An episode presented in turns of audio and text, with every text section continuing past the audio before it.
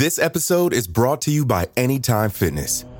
Forget dark alleys and cemeteries. For some, the gym is the scariest place of all, but it doesn't have to be.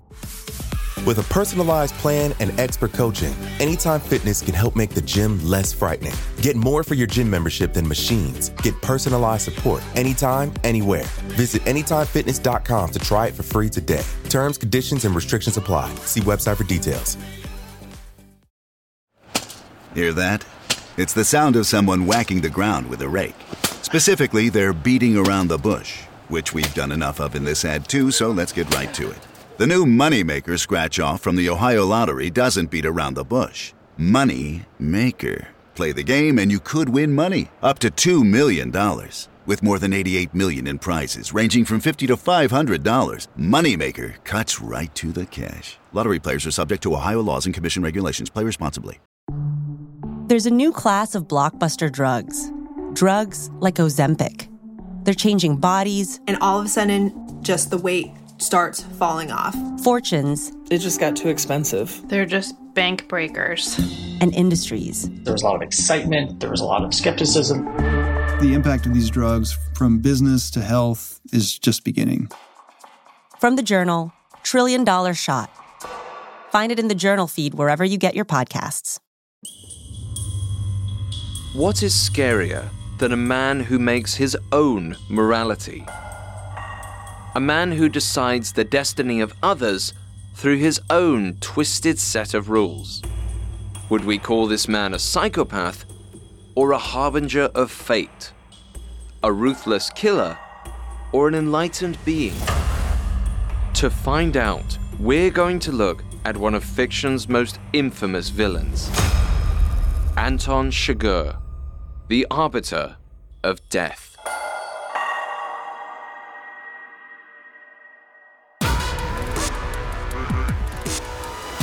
Welcome to Villains, a Parcast original. I'm Alastair Murden.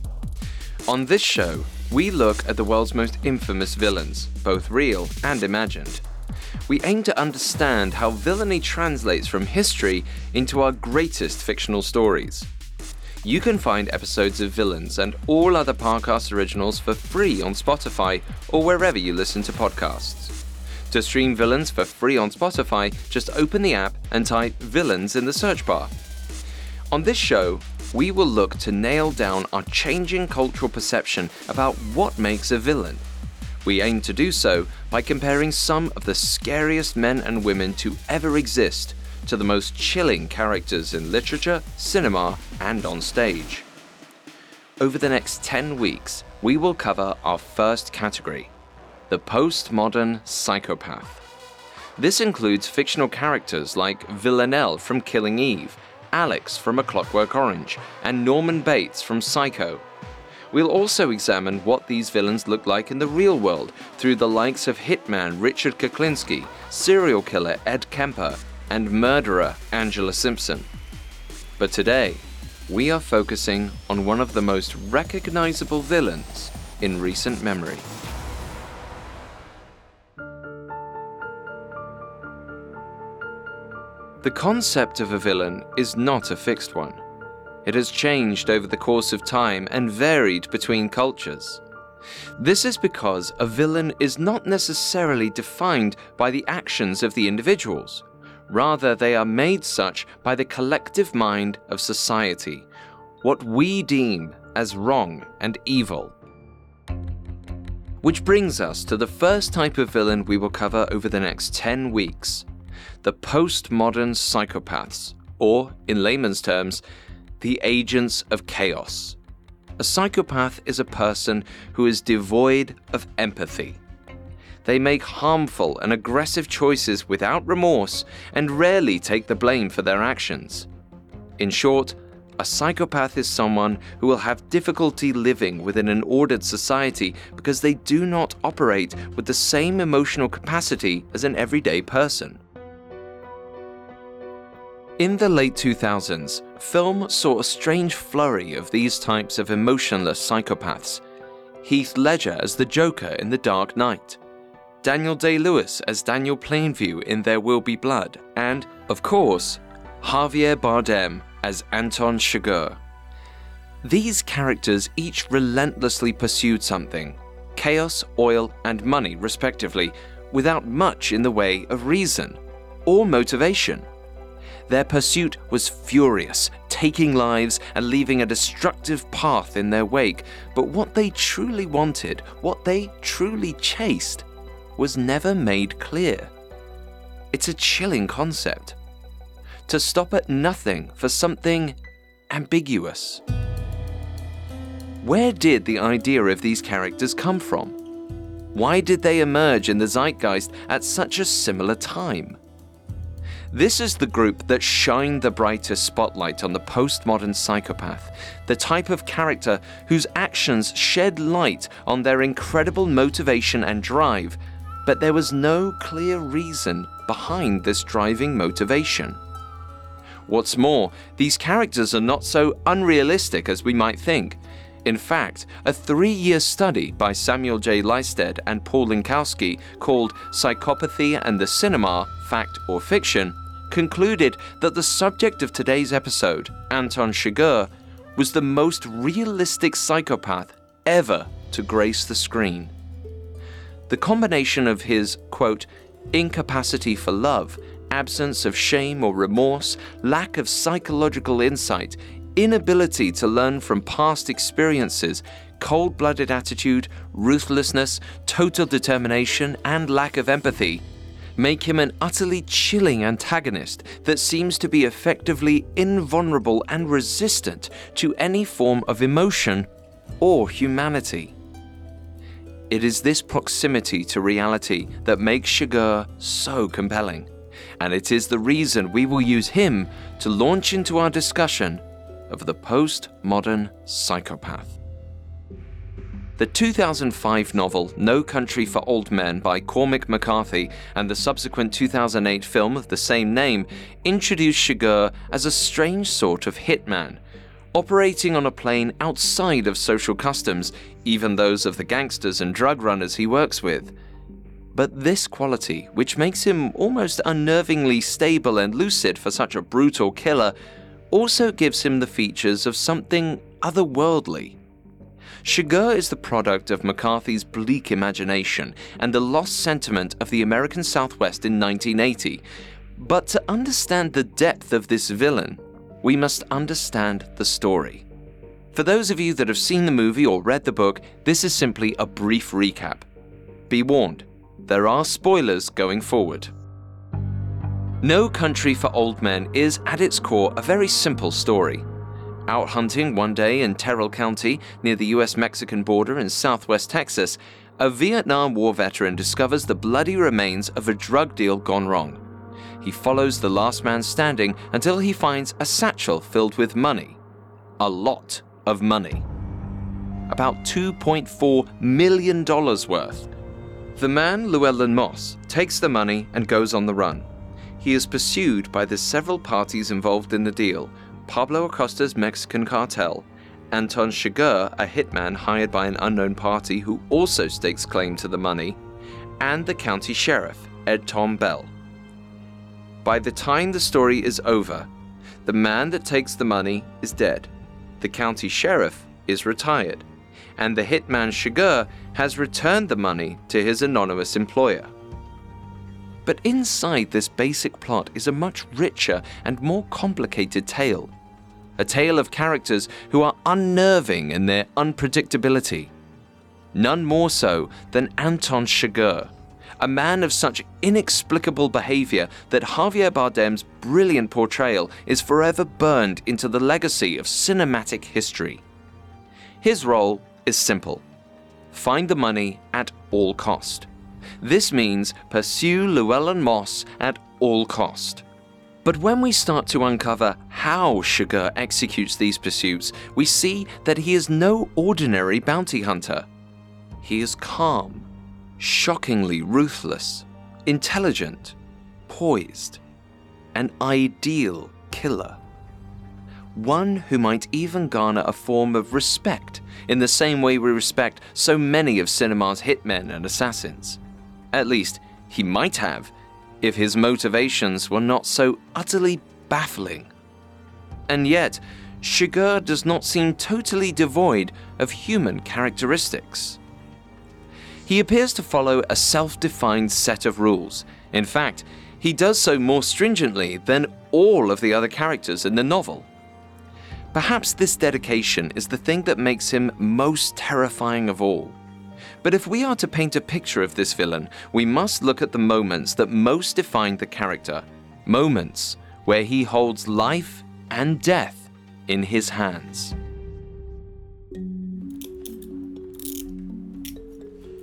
When we first meet Chigurh, he is in handcuffs in a police station. Handcuffs he uses to brutally choke the officer by wrapping the chain link around his neck when he is completely unaware. Chigurh then takes the deputy's police vehicle and pulls over an unsuspecting victim. As he approaches the car, he carries a gas tank with a hose attached. We eventually discover this to be a cattle stun gun, but Chigurh uses it with a much more sinister purpose. He briefly places his hands on the man's face, raises the stun gun to his forehead, and discharges it, killing the man instantly. We are two scenes into the movie, hardly two pages into the book, and already we know that this man is ruthless and kills without hesitation. Suddenly, any time we witness Chigurh, we are on guard. He is dangerous, even unafraid of the police. So when we see him for the third time as he stops at a gas station, a moment that would otherwise be ordinary suddenly becomes rife with tension. The gas attendant tries to make conversation with Chigurh as he pays, but this accidentally triggers an uncomfortable aggression in the killer, which is when Chigurh decides to play a peculiar game. He flips a coin and forces the man to choose heads or tails. In the coin toss, Chigurh intends to determine whether or not he will kill this unassuming stranger. It is an odd method for a man we already witnessed senselessly murder two men in quick succession, but it does offer a quick insight into his line of thinking. As he grills the attendant, he seems particularly interested in the choices he made that led him to stand in front of Chigurh in the gas station. When he will close, his routine, his marriage, the fact that the house he now lives in was owned by his wife's family. It is clear that the attendant's choices are the most important thing to Chigurh. And when the ultimate decision comes, to call the coin toss, Chigurh insists that it is the attendant who calls it, saying firmly, "I cannot do it for you." The importance of the coin flip cannot be overstated. Chigurh is deciding whether or not to murder a stranger, a total stranger, on the suddenly bleak odds of heads or tails. But because Chigurh frames this not as a game of chance, rather as one of choice, it is revealed that Chigurh does not really believe in luck. He is a man who operates on the principles of fate, who believes choices cannot be undone, especially if those choices brought them into Chigurh's murderous grasp. It was fate that decided their destiny. Fate that forces Chigurh to kill them. This is one of the most frightening things about this character. He considers his acts of murder to be inevitable. However, this principle works both ways. When the man calls heads, Chigurh reveals that he has won the most dangerous game.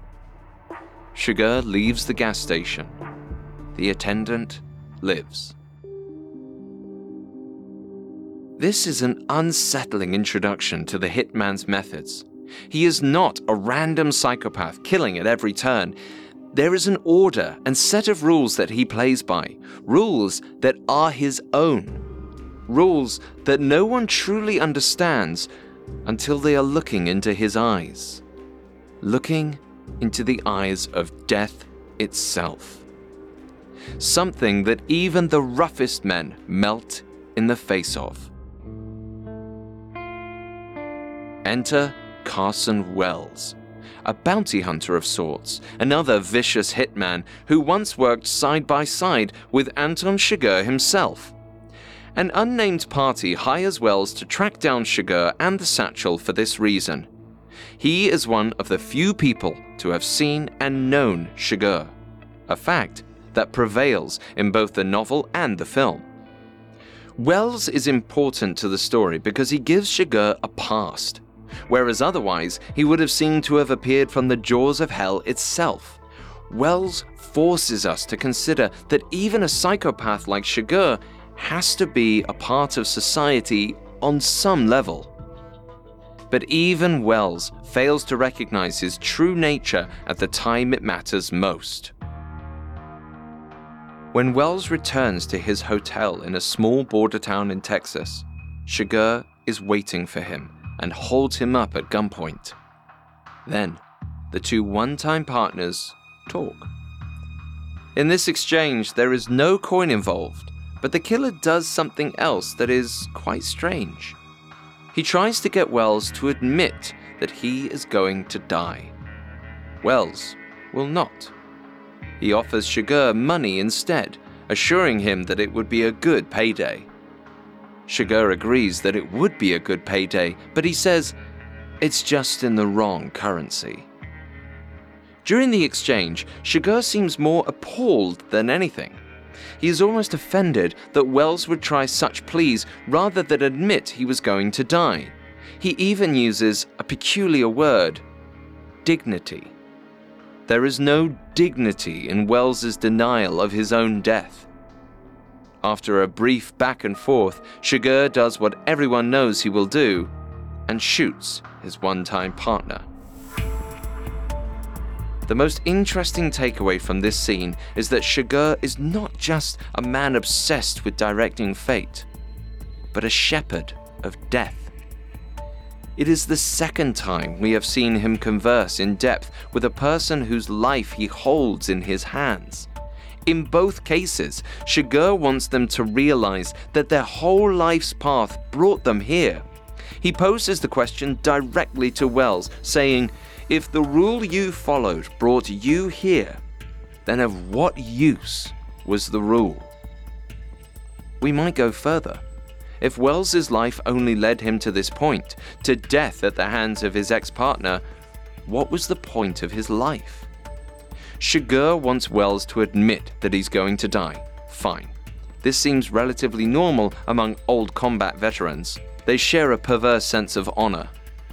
But more than that, he is curious about meaning. How could Wells have made a single right choice in his life if it simply led him to this death at Chigurh's hand?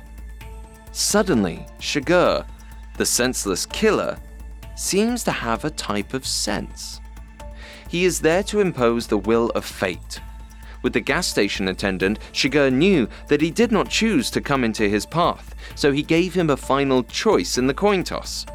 Wells, on the other hand, came after Chigurh, chased death itself, and thus followed his rule to the end of his life. Chigurh's first two extended conversations reveal a great deal about his psychopathy. But the third moment that is key to his story is by far the most revealing.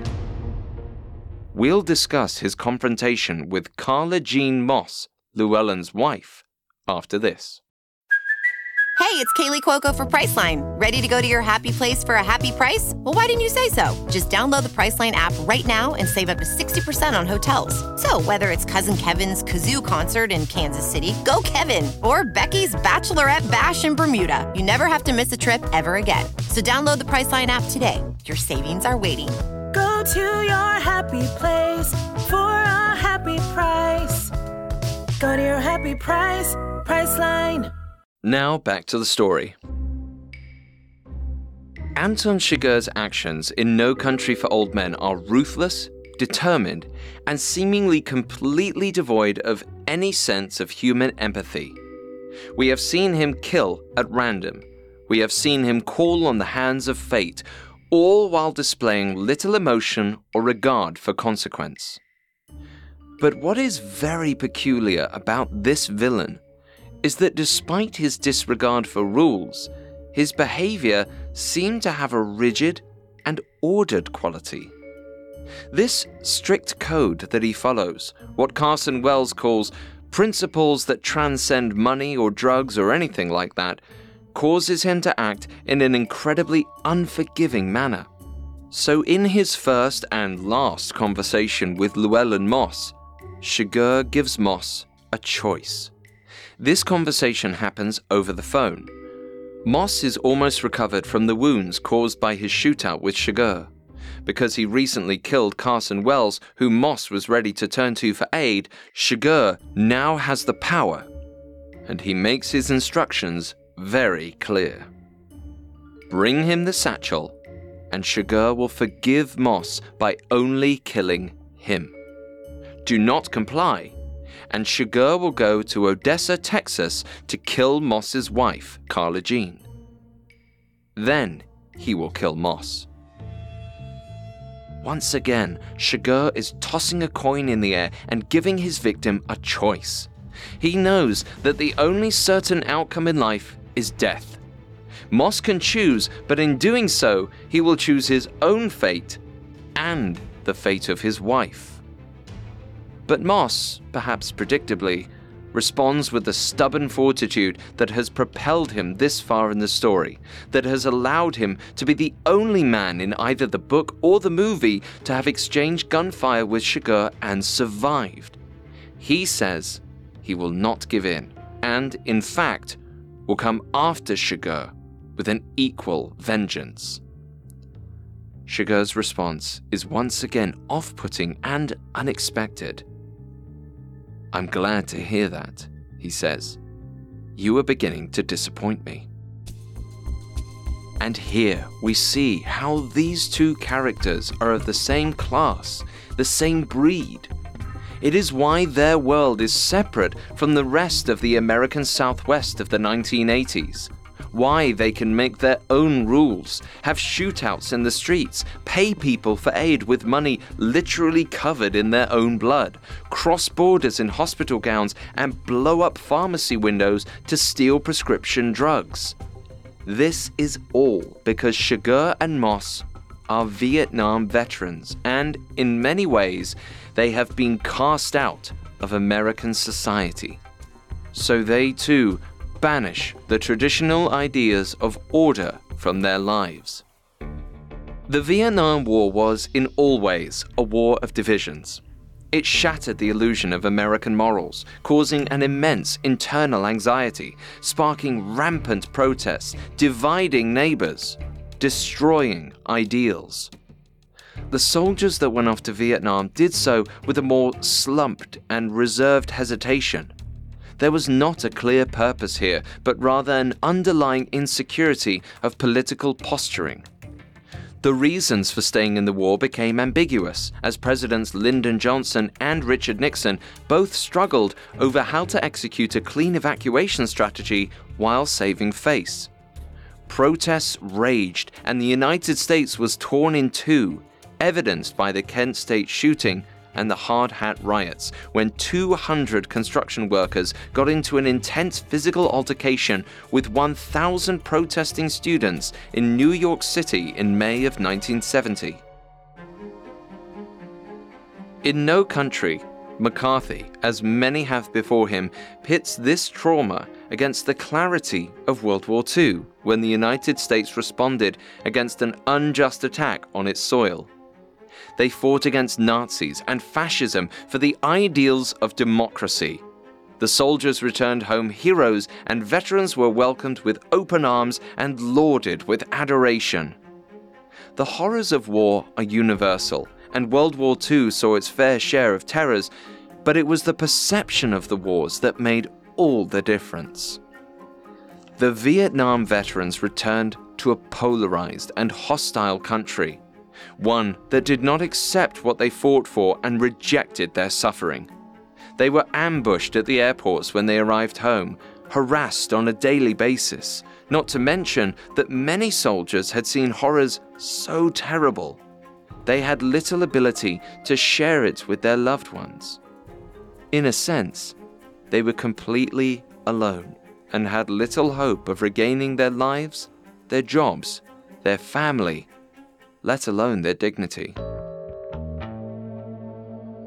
Llewellyn Moss's father reflects that when Moss returned, he was spit on by protesters and forced to physically retaliate. When Moss takes the money, he is, in a way, rejecting the society that has rejected him. He returns to the thing he knows about, war. And with war comes the certainty of death. Throughout the entire story, Moss seems to live with the idea that death could catch up with him at any moment in time. This is how he escapes the wrath of Chigurh. When he tells Chigurh that he is not done, that he will not value his wife's life above his principles, Chigurh is relieved. He is no longer disappointed in Moss because he knows that they share a similar ideology about death. It can happen at any time, and we must always be prepared for it. But Chigurh lacks the thing that carries Moss to his grave: empathy. And this brings us to the last defining encounter with Chigurh, when he meets Carla Jean, Moss's wife. At this point in the story, we are some time removed from Moss's death after he dies in a standoff with the Mexican cartel. Chigurh has returned the money to his employer and left an incredibly gory trail of violence in his wake. The fact that Chigurh does not keep the money should not be lost. Even his employer seems surprised to see it again. Once again, it is evidence of Chigurh's perverse but strict morality. Carla Jean Moss has just buried her mother, who died of cancer, leaving her completely alone. But her grief does not protect her from the wrath of Chigurh. He finds her in her room and once more, in a chilling back and forth, tries to convince her of his line of reasoning. He assures her that her husband, Llewellyn, was at fault when he chose the money and his life over her own. After his usual rhetoric, Chigurh allows her the coin toss, insisting that she call it. There are two differing accounts of what happens next. In the film, we never see the results of the coin toss. Chigurh leaves the house and checks his boots, theoretically looking for bloodstains, implying that he killed her. In the novel, Carla Jean loses the toss. She tries to convince Chigurh that the coin is worthless. It is only the madman in him that drives him to kill. And here, Chigurh compares himself to two things: God and an accountant. He says, quote, "Every moment in your life is a turning, and everyone a choosing. Somewhere, you made a choice. All followed to this. The accounting is scrupulous. The shape is drawn. No line can be erased. I had no belief in your ability to move a coin to your bidding. How could you? A person's path through the world seldom changes, and even more seldom will it change abruptly. And the shape of your path was visible from the beginning." Chigurh is reiterating his belief in fate and at the same time completely absolving himself from blame. After all, he was not in charge of what Carla Jean had to do in her life to get to this moment. It is an interesting and eerily logical explanation from a mass murderer. But then, he shows a moment of self-reflection when Chigurh says, quote, "Most people don't believe that there can be such a person. You can see what a problem that must be for them, how to prevail over that which you refuse to acknowledge the existence of. When I came into your life, your life was over. It had a beginning, a middle, and an end. This is the end. You can say that things could have turned out differently, that they could have been some other way. But what does that mean? They are not some other way. They are this way. You're asking that I second say the world. Do you see? And then, something strange and unbelievable happens. Carla Jean agrees with him. With the vicious mass murderer who has completely unseated everything she had known in her life. She agrees. And then he kills her. Coming up, we'll look at the implications of Anton Chigurh's character and reflect on whether or not such a monster could truly exist. Now back to the story. We have looked at three instances of Anton Chigurh's ordered executions specifically because they combine to give a complete picture of the philosophy of a psychopath. First, he flips his coin and shows us that he will always abide by his rules. Second, he exposes the difference between himself and other normal hitmen by displaying his unparalleled intimacy with death. Third, he proves that his arguments contain a certain level of logic and that he is capable of being a perverse shepherd of death. While many of Chigurh's other killings seem random, he often still gives them a type of ritual. His weapon of choice is a cattle stun gun, which he uses to punch out locks and to murder people at close range. The use of such a device suggests that Chigurh has a divine opinion of himself. The people he kills are but cattle lining up at the slaughterhouse. So what is it exactly that makes Chigurh stand out as such a terrifying villain? His psychotic lack of emotion? His ruthless methods? His unusual weapons, his utter lack of compromise? He kills at will, acts with incredible purpose and intellect, is capable of ignoring incredible pain, does not seem to want anything. He returns the money he has viciously pursued the entire novel, reacts the same whether he has won or lost the infamous coin toss. Chigurh is truly complex and horrific. From a cultural perspective, he represents our evolving understanding of a psychopath, particularly in cinema. As mentioned, in a four hundred movie study conducted over three years, he was dubbed the most realistic version of a psychopath in movie history. This was in part because by the early twentieth century, we understood more about the brain and the way it functions than ever before, but also a world that continuously found more killers and madmen capturing the headlines. Indeed, the nineteen eighties, the decade No Country took place, saw the greatest spike in serial killing activity the United States has seen to this day, which makes it incredibly difficult to discuss without including the effects of the Vietnam War.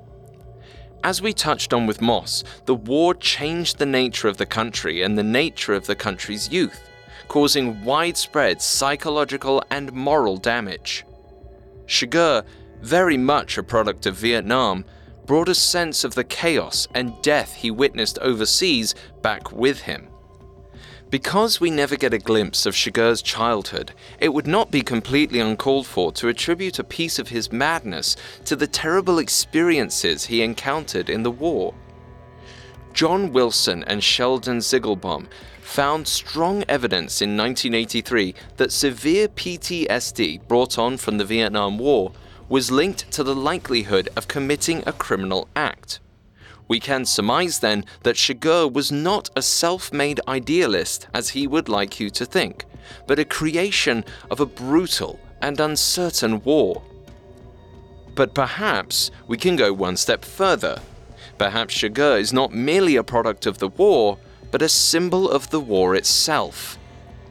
He is destruction manifest. He brings chaos and gunfire to the streets. He leaves a trail of bodies, both innocent and complicit. His coin flip method is reminiscent of the odds of the draft.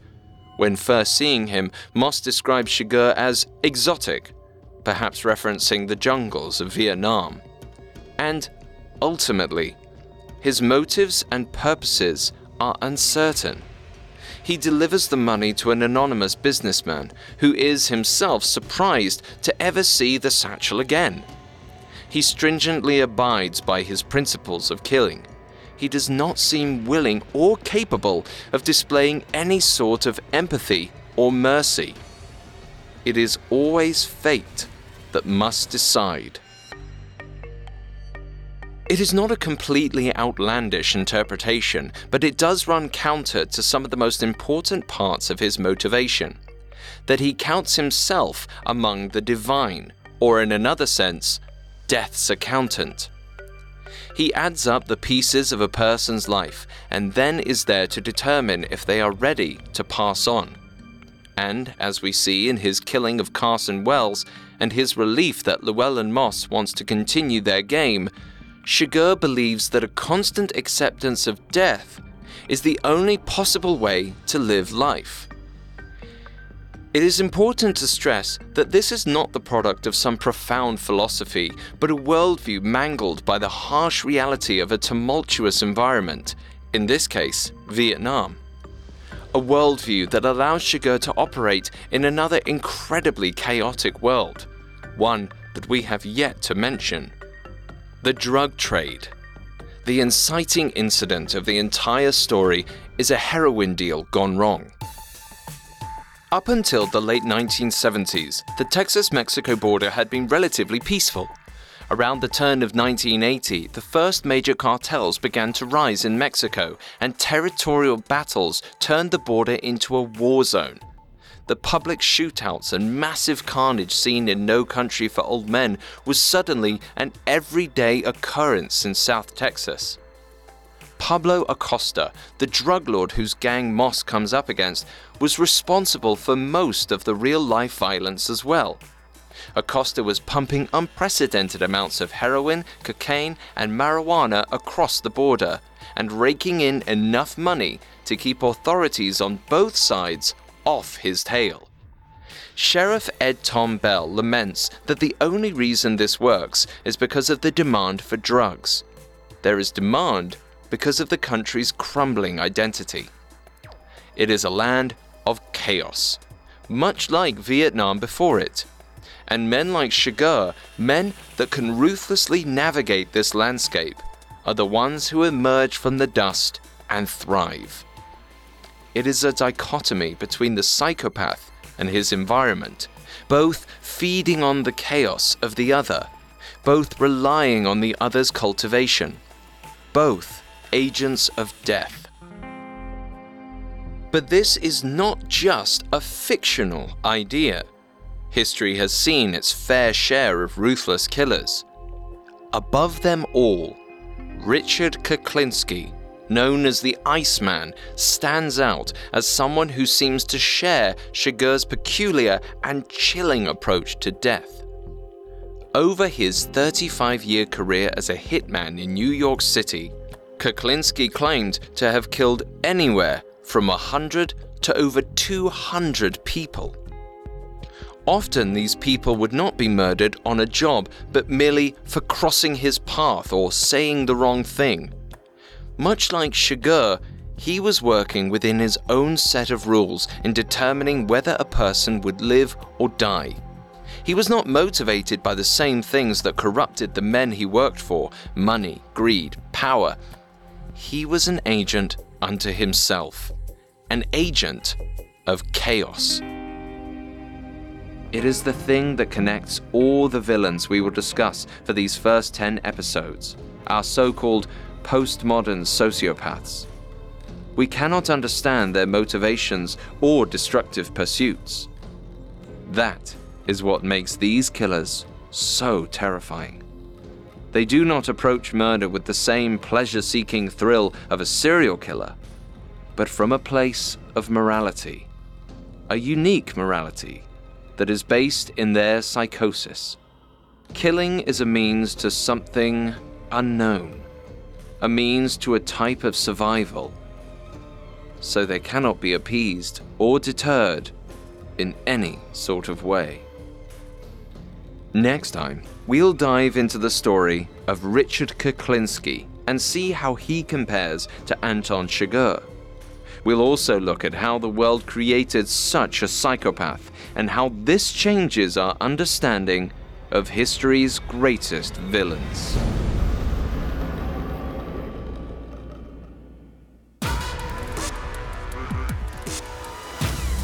Thanks for listening to Villains. You can find all episodes of Villains and all other Parcast originals for free on Spotify. Not only does Spotify already have all of your favorite music, but now Spotify is making it easy for you to enjoy all of your favorite Parcast originals, like Villains, for free from your phone, desktop, or smart speaker. To stream Villains on Spotify, just open the app and type Villains in the search bar. And don't forget to follow us on Facebook and Instagram at Parcast and Twitter at Parcast Network. I'll see you next time. Villains was created by Max Cutler, is a production of Cutler Media, and is part of the Parcast Network.